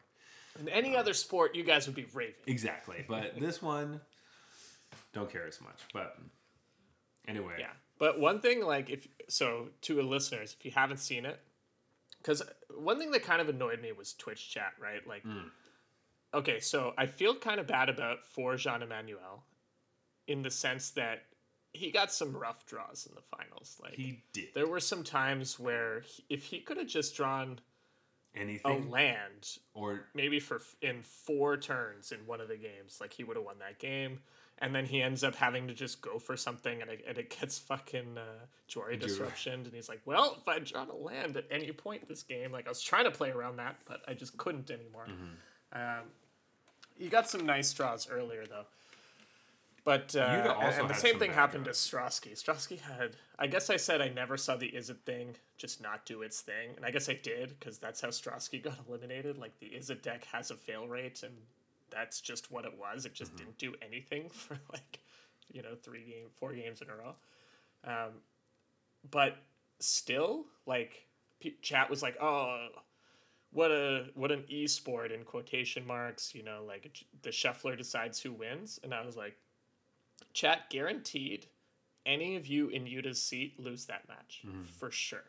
Like it was still a close. I know Jean Emmanuel missed on the mat on the land like several turns in a row, but it was an insanely close game, and Yuta played perfectly to like squeak it out. Yeah. Despite that, There were other times where like Yuta had mold to five and he still squeaked out something or got really close to it. So it's like, yeah, yeah, it sucks sometimes. You get really bad hands and he just didn't keep horrible ones and was like, you know what, I'm going to five. Even though this second hand is kind of better than the first one, but it's still bad. Like, people need to understand how well Yuta played. Like it was unbelievable. Every game I watched, I was like, "Why is he doing that?" And then I would figure it out and be like, "Oh." It's also okay. like the yeah. the first thing is I look at his hand. I'm like, okay, this is your first play, and he plays a different land Right. than I would play. I'm like, how did you? Why did you play that land? Right. And then you're like, okay, so you play the the the uh, the thing in the the egg on turn two, right? Mm-hmm. Like, oh, don't play it. Hold up Jwari Disruption because if my opponent plays Magda, I can't win. His opponent plays Magda, Jwari Disruption. It's like, oh, I oh. probably would have lost that game. Like, Yeah, and I'm thinking like, oh, thing in the egg blocks Magda, so that's fine. And like, no, you need to make sure it doesn't make any treasures. Like, it doesn't block the Goldspan that's coming on turn three. So Exactly. So like it was crazy. What I do want to say, this was a huge moment. And you can find this all over the place because people have made videos of it. But in the lower bracket, Andrej Strasky is playing Jean Emmanuel Depraz.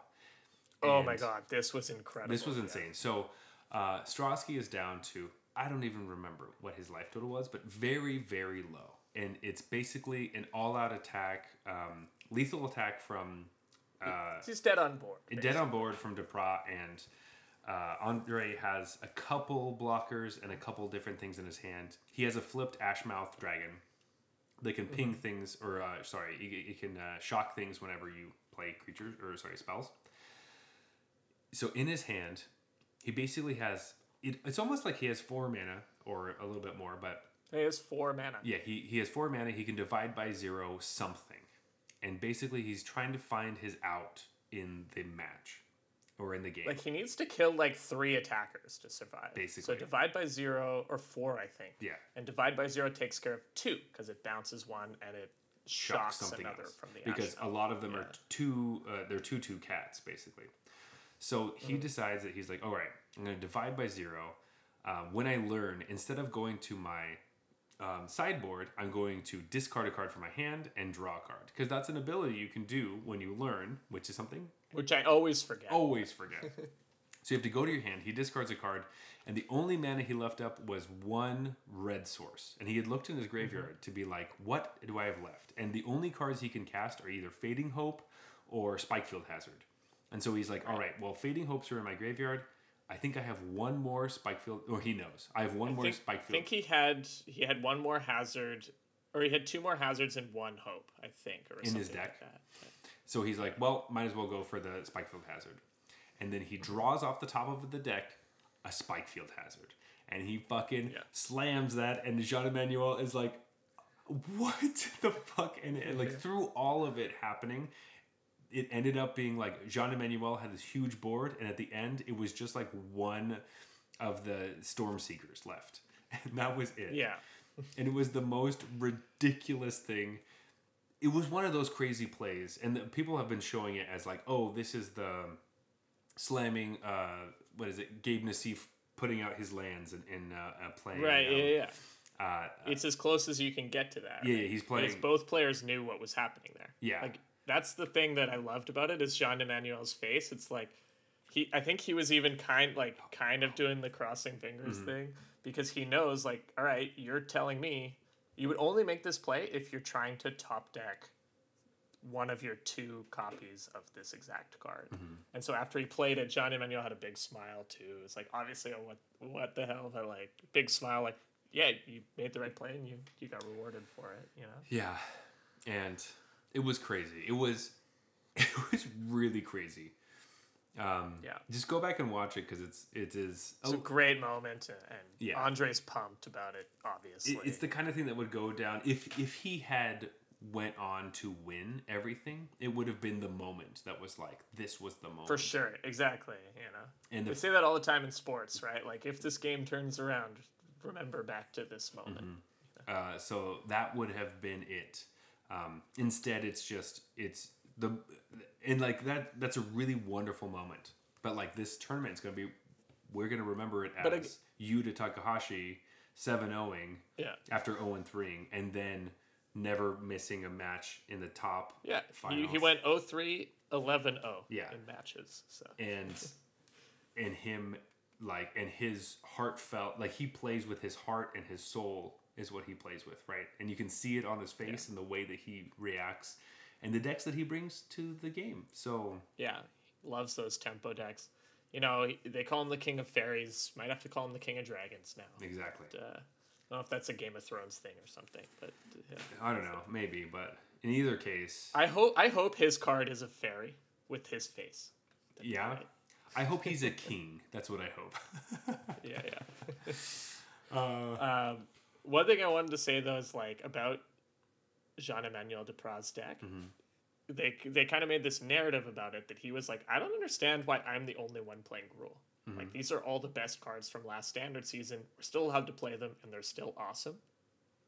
And I was a bit dubious of that, but then after watching him play, I was like, oh, the reason Gruul does, and it's what you were alluding to earlier. The reason Gruul does so poorly in less competitive events is because you're we're not as good as Jean Emmanuel is. Like, holy fuck, did he play well? He would play against like uh, you know he played against Sam Pardee so many times.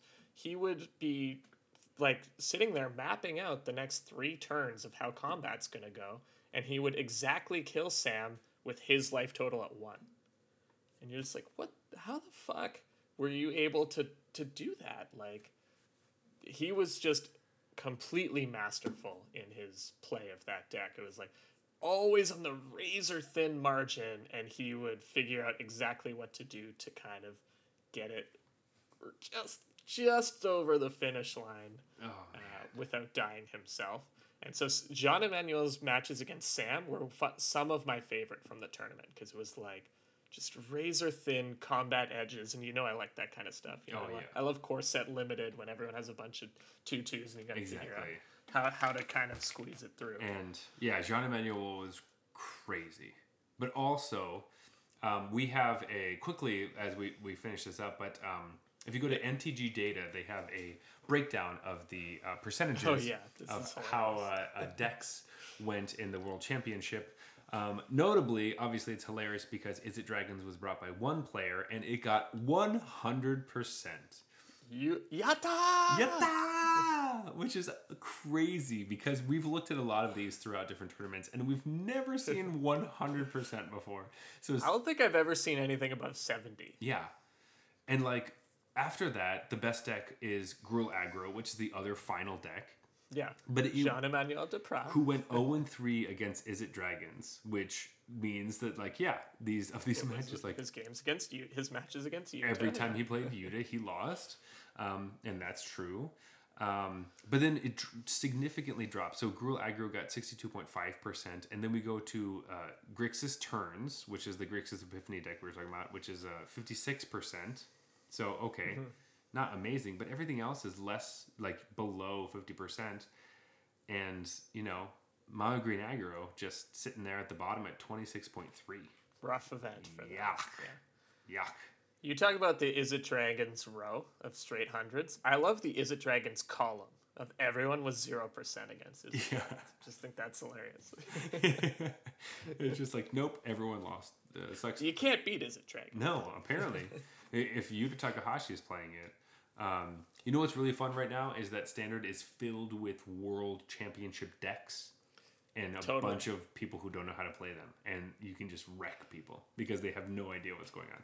Like So I've been playing Rogues, so, which is great. really, And I know I've built a rogues deck. The thing is, you got to lean into. It used to be like I might mill you out, I might attack you. You don't know. No, now you got to kill them with damage every time Yeah. because um, you just don't have the payoffs for milling that you used to. Like so, you can't justify ruin crab Yeah. with no fabled passage, and you're not gonna play fucking evolving wilds. Are you kidding?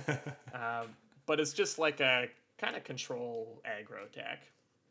Uh, and you have the the werewolf. It's like a rogue werewolf that uh, when it hits them, it loots. But if you flip it, when it hits them, it draws the a card. blue one That's that turns rogue. into a green one. Yeah. Uh, and I've been having a lot of fun with it, but I, I think I'm like five and zero. But I've played against. Uh, Izzet turns? Izzet dragons? Izzet turns again? Mono green and then Grixis. so Yeah. it's like I'm just playing against world decks here. Yeah. Oh, And the guy who played dragons, his username was King of Dragons. So I'm pretty sure it was Yuta Takahashi. Oh, Yeah, I'm like his one standard loss this this month. I'm sure that. pretty sure. Yeah, yeah. Um, yeah, yeah, yeah. I mean, who else could it be? Yuta is the king of dragons. Or it could be a new player who doesn't know what's happening at all. no, I'm pretty sure What rank are you at? Out of uh, it's uh, it's, it's gold, gold. Oh wow, wow. I'm Gold- I'm platinum. gold right one. Now. Yuck. Get get out. Fighting my way up. Just kidding. Just kidding. You being a, uh, it's fine to be whatever rank you are.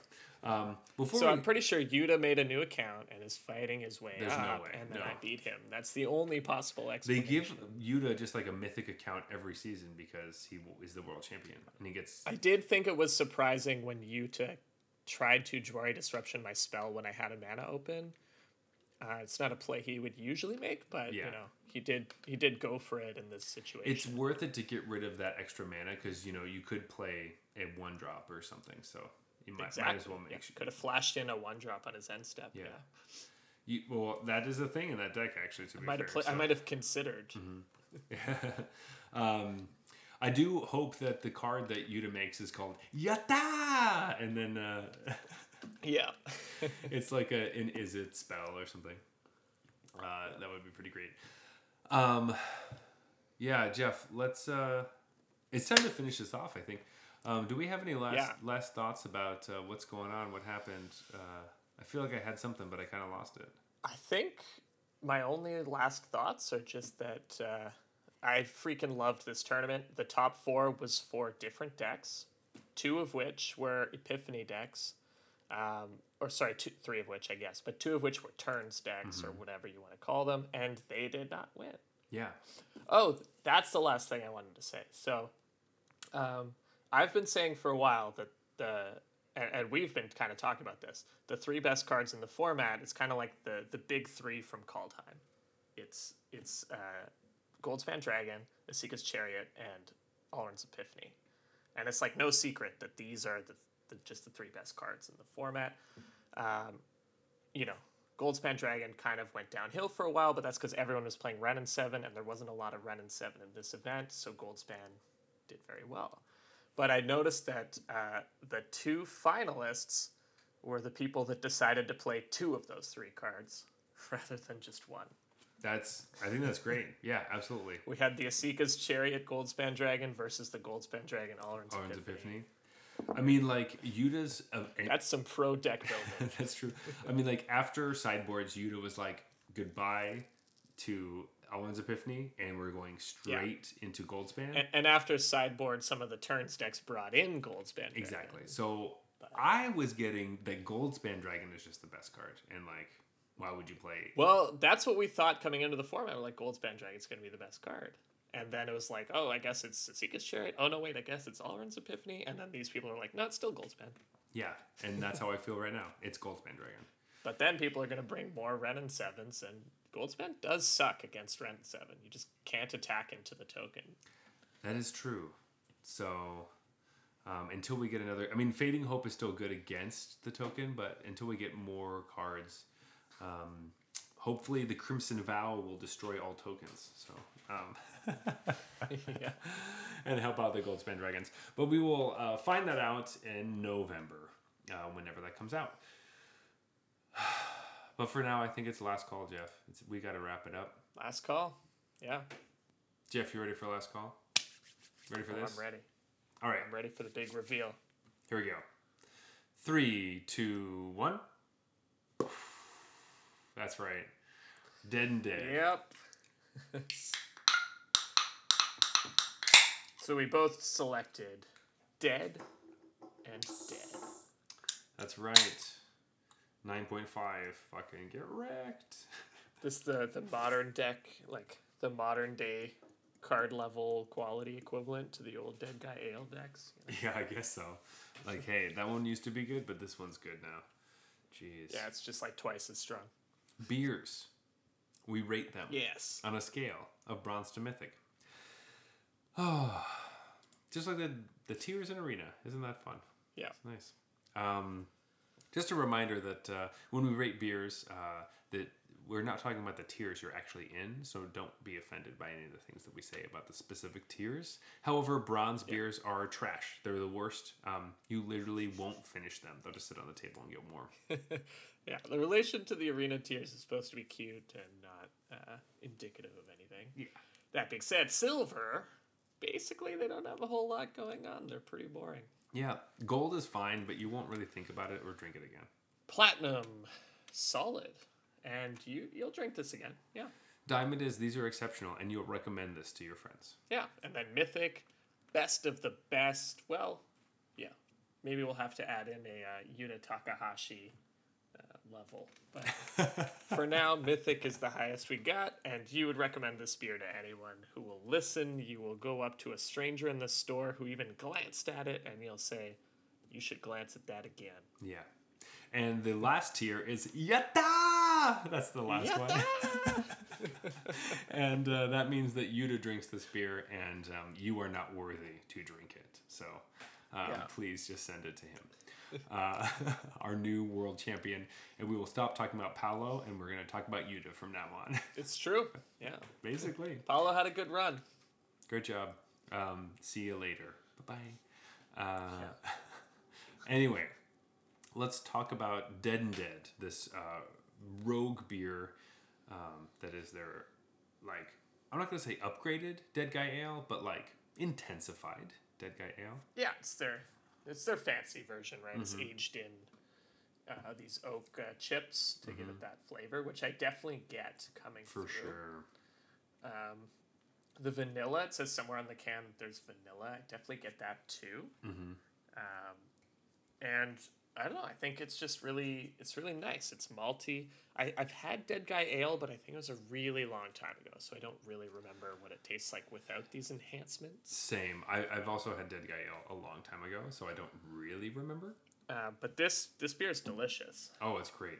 Like it's really um, alcohol forward for sure, but like Yeah. not. At first, I was a little worried that it was going to be too alcoholy, but then like as I started settling into it and the alcohol started getting me, um, Right. oh, it's nice. It's real nice. Yeah, I think this beer is great. It says that it Mm-hmm. pairs well with coconut shrimp, ribeye, and chocolate souffle, and um, those all sound delicious right now. It's uh, Yeah, me nice I'm and here for that. toasty and I'm I'm hungry for those things. I like this. I'm gonna give this a diamond. Yeah, I mean that's exactly what I was thinking too. Mm-hmm. This is like solidly diamond too. I don't think it's even the platinum diamond border. No. As soon as I took the sip of this, you know, in the the second round, uh, I was just like, yeah, that's diamond for sure. This is a good one. this is one where like, oh, oh, we could grab a couple of these. Yeah, This is this is good. Let's uh, let's drink this one. So it is for special occasions because it's 9.5. So um, Right. watch out. You can't just drink this on a, a random Wednesday like we are right now. But uh, yeah, that would be crazy. Oh, it's so weird. Um, but yeah, I definitely, uh, definitely pick this one up. It's uh, it's This isn't a beer you drink during the world championship. You know, it's maybe a beer you drink after the world championship. exactly. This is the one that you celebrate your victory or your your uh, pick's victory. Um, Or this is the one you drink while it's during uh, the commentary that you wish was better. Sorry, shots fired. Um, They have been fired. I mean, we fired them earlier, so We did, we did a bit. Um, but yeah, sweet. This I I just love it, and um, I don't have a lot else to say besides you should try it for yourself. So I think we can move on to the twenty hazy years, the uh, New England IPA from Black Oak. Uh, yeah, I mean, I'm glad I picked this one up. It is, it, it like delivered on the promise to me of okay, a nice malt forward, but you still have that creaminess, kind of a little bit of sweetness from the lactose, and it's a New England style IPA. Um, this one for me just kind of suffered from being up against a really strong opponent. Yeah, um, I think so too. I also thought that it had some. My can had some like floaties, which I don't know where from. Uh, like there is some sediment sometimes in, in IPAs Yeah. and things. This one had lots of sediment and some. I think some of the um, lactose may have still been kind of in flake-ish form. Um, so it did not necessarily look as like. as- Interesting. Mine was mine was pretty crisp. Really interesting. Yeah. because I I poured it and looked at it immediately, and I was like, oh, there's like like Mm-hmm. things in it. Debris. Yeah. Um, so that was not as appetizing, but it never like I'm still gonna drink it. Like it doesn't make it's not a huge problem. It's just like not my favorite thing to see. Um, but as far as the taste goes, like it was a good New England IPA, very smooth. I I, I Mm-hmm. agree with that. It, the lactose did exactly what you said. It was very smooth and um, creamy and uh, full bodied. So where to rate it? I mean, it's hard for me to to give this diamond. So I guess for me, it's just kind of platinum. Yeah, I would drink this again. Yeah, I think this qual- kind of qualifies as platinum for me. Yeah, I think you're right. I think um, without the floaties, it's definitely platinum. I think the floaties is the only thing that was like iffy with me. Um, Yeah, but that's as fair. far as the taste was like still strong, so like I did like it quite a bit. Um, there wasn't anything as far as the taste went that I was like off about. So maybe I just had like a weird can. Maybe it was kind of closer to the bottom, and um, if I open another one, it won't be as uh, much like that. So um, yeah, I think uh, I, I'm good with platinum. I think it's kind of funny because when I drank it, I was like, oh, you know, this is pretty good, and it's what I wanted, right? Like when I read oat and lactose New England IPA, like this is what I imagined, and this is a good version of it. Mine had no floaties. Of course, I wasn't really thinking about that at the time. Um, but I was like, oh, maybe this is like maybe platinum, maybe diamond, you know, pretty good. And then I had the next beer, which was like solidly, obviously diamond. And I was like, ah, the, the other one's not diamond. Yeah. Like, Yeah, the other one's like, oh, this is solid. Like I don't want to. yeah. I don't don't think It's it's, a good. It's a good beer. Yeah, like platinums are good beers. yeah. Platinums are good beers. You were you know like very good. I think we do get into like sometimes we can be a bit harsh. Um, oh, or sorry, sometimes I can be a bit harsh. I think you are not as harsh as I am on on the beers. So uh, so yeah, I think uh, I think you're right. The diamond platinum, good round of beers this week. That's great. I loved it. Yeah, yeah. I felt that as soon as I drank both of them. I was like, all right, solid week. You know? Mm-hmm. Yeah, really good have week. Some strong ratings. I knew going in that I would like Rogue because Rogue is. I think I've liked all their stuff, um, so I want more of their Mm-hmm. things. I want to be able to have access to it because we can't find as much up here. So, um, hey, Pretty much, I've had Dead Guy Ale, and I bought it because I knew about the like legacy deck, Mm-hmm. and I was like, oh, it's actually really good. And then that's the only Rogue I've tried other than this, and it's been years since I even Mm-hmm. Yeah. had that. So, their oatmeal stouts were great. Their brown ales were great. They had a bunch of oh stuff. man, that Oh, sounds dope. It was delicious. I, I love that place. Um, but speaking of beers and, and rogue beers, if you ever want to send us a beer, um, you can always reach us at Arena Regulars on Twitter and Instagram because we're going to closing time, is what I'm trying to say. I'm trying to say we're going to closing. Yeah. And um, if you see us on MTG Arena, our username will be Arena Regulars Podcast. You can think, hey, I'm going to go to Twitter and Instagram and I'm going to figure out how to send them a beer. That'd be great. Yeah, we like uh, we like beer, obviously. It'd Um, be a nice consolation prize for our crushing defeat at your hands. Yeah, because you're so strong. Um, and you, you honestly, Although I did beat Yuta Takahashi earlier today, so I guess no, you you, you know, I'm, beat I'm really the world champion. you beat the so- King of Dragons, right? Yeah, That's who which is, which is definitely definitely Yuta. I thought Yuta was the king of fairies, or just the. Is king. it not like is his handle not like King of Dragons like XXX underscore 09 or whatever? Definitely not. 100%. Pretty percent. sure. It's Pretty not. sure. Because it would probably be like what ninety eight or ninety nine if it was anything. You know, when he whenever he started playing Magic. Back Oh my day. god, are you insinuating that I beat a 12 year old? I mean, because I'll take it. You know, those kids kids need to learn some manners. they gotta they gotta give out some wins. You know, to to their to, Yeah. to people. Like I gave out a ton of wins whenever I go to F and M. So. Uh, Oh yeah, I mean, know. I still give out wins on Arena all the time. Oh yeah, but it's usually because I'm drinking Dead and Dead from Rogue because I'm fucking trashed. Anyway, um, my uh, if you want to talk to me personally about how I swear too much, you can find me at Zulberg. That's Z U L B E R G on Twitter and Instagram. But Jeff, where can they find you? Uh, hold on, that was too fast. I need to write that down. How do I how do I contact you about swearing too much? Z E U L B E R G. Okay, I didn't understand the first letter though. What was that? Z like it's it's like an S, but it's sharper. Oh, okay, Z. No, Gotcha. No, it's a Z. Like Dragon Ball Z. no, no, no.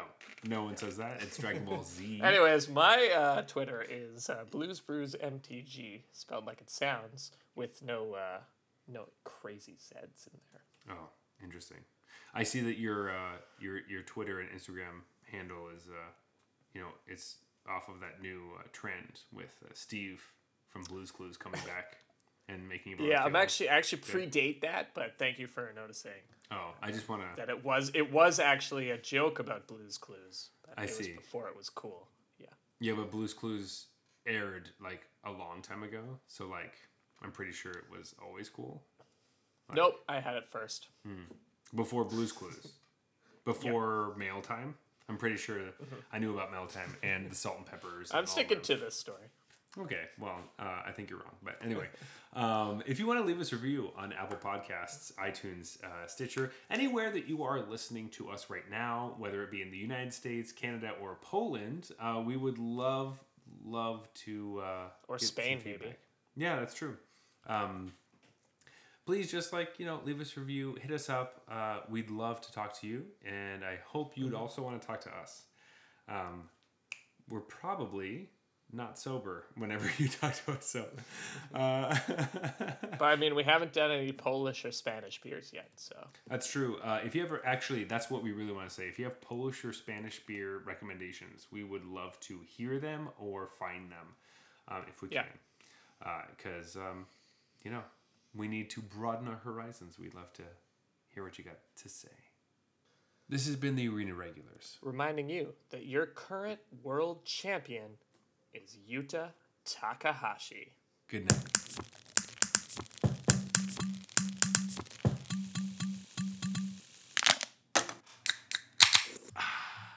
all right that's fine